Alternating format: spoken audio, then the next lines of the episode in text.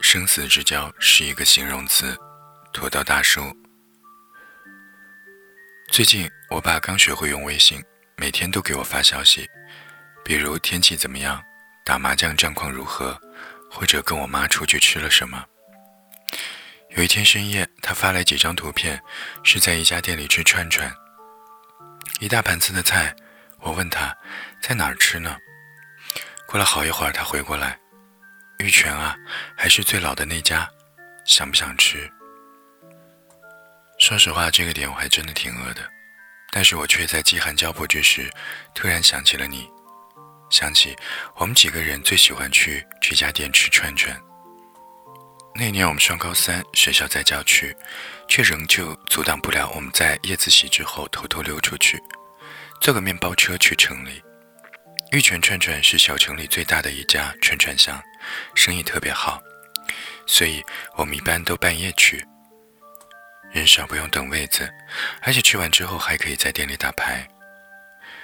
后来呢，吃的多了，我们也变得狡猾了，酒会放在书包里偷偷带进去，而且你还提议说，我们吃完把竹签子折断放在包里带走吧，然后我们就真的这么做了。那天晚上六个人只消费了五十块不到，是平时的四分之一。就连结账的时候，老板都不可思议地问：“今天的味道不好吗？”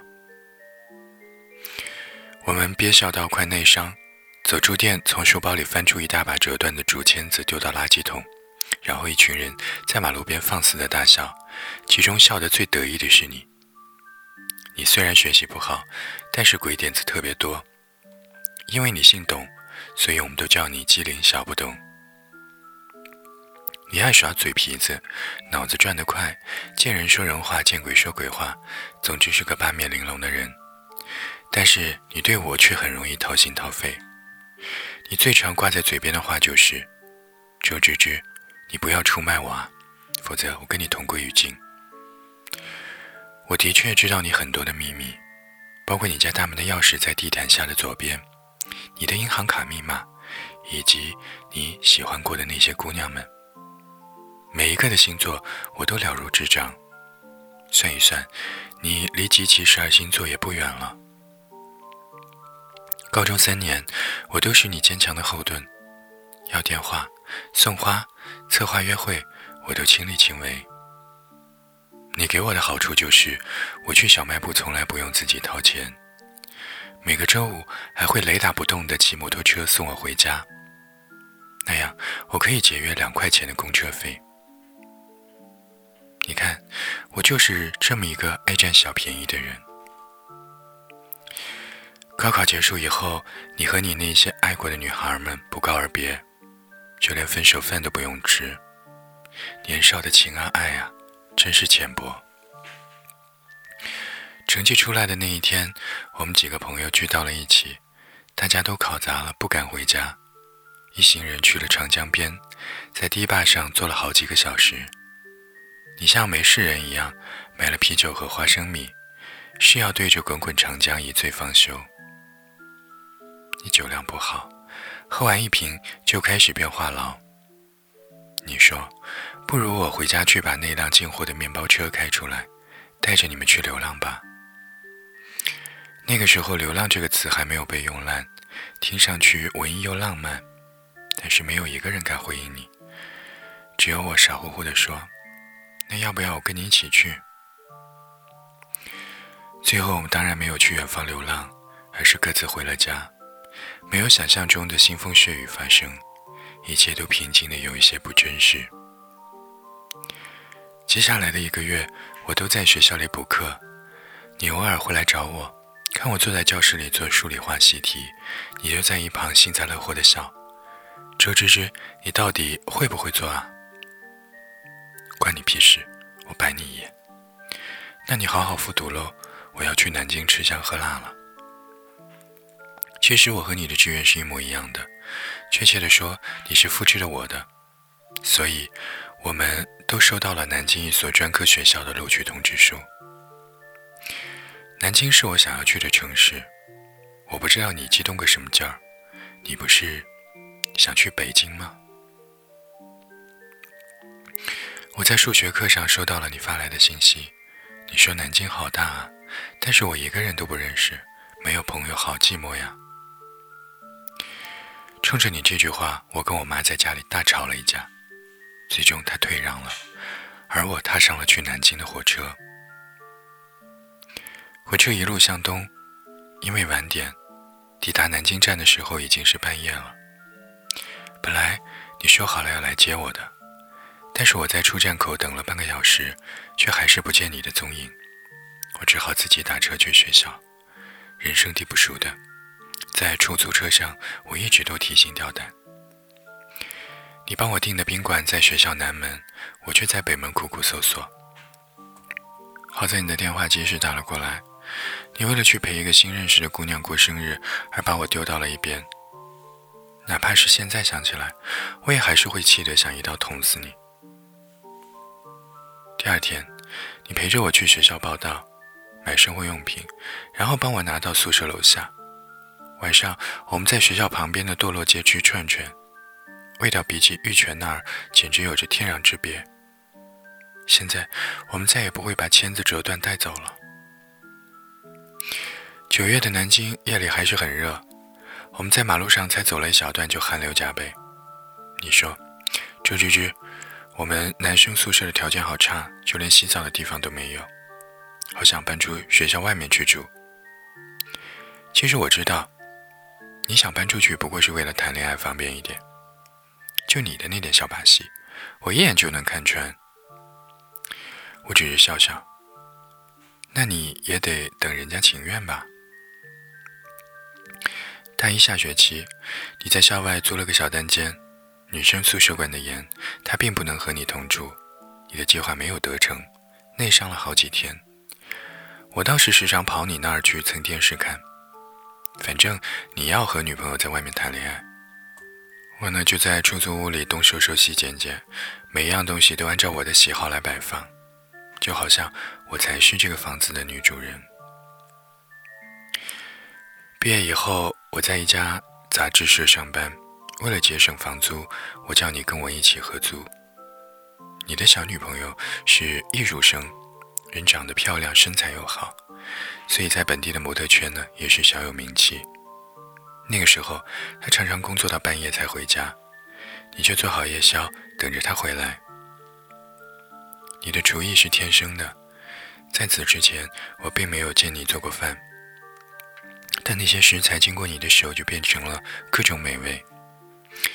小女朋友要保持身材，只吃一点点，剩下的就我跟你慢慢吃，吃完就睡觉。那段时间我起码胖了十斤，我嘴上说着怪你，但其实心里很清楚，在美食面前，我甘愿做一个吃货。二零零九年的夏天啊，你和你的小女朋友分手了，她被一个摄影师搞定，而你成了悲情男主角。你每天都在家里酗酒、暴饮暴食，半个月你就胖了三十斤。看着你一蹶不振，我不得不去偷偷的找他。我对他说：“你很爱很爱他，希望他能够回到你的身边。”没想到他却说：“他却给我什么？我想买一个包，他都买不起。”女生一旦变得现实起来，就不那么可爱了。我至今都记得当时他说那些话时的表情，又失快，又恶心。我真替你感到不值。好在你是那种好了伤疤忘了痛的人。为了追求新对象，你决定先减肥。每天晚上我都会陪着你去跑步。半夜，我俩时常会像两只饿狼一样四目相对。你哀求我，这只是。我就吃一块面包片儿，好不好？你边说边咽口水。古时候有画饼充饥的故事，而现在，你对着冰箱两眼放光，恨不得钻到里面去。因为这个梗，我笑了你一年。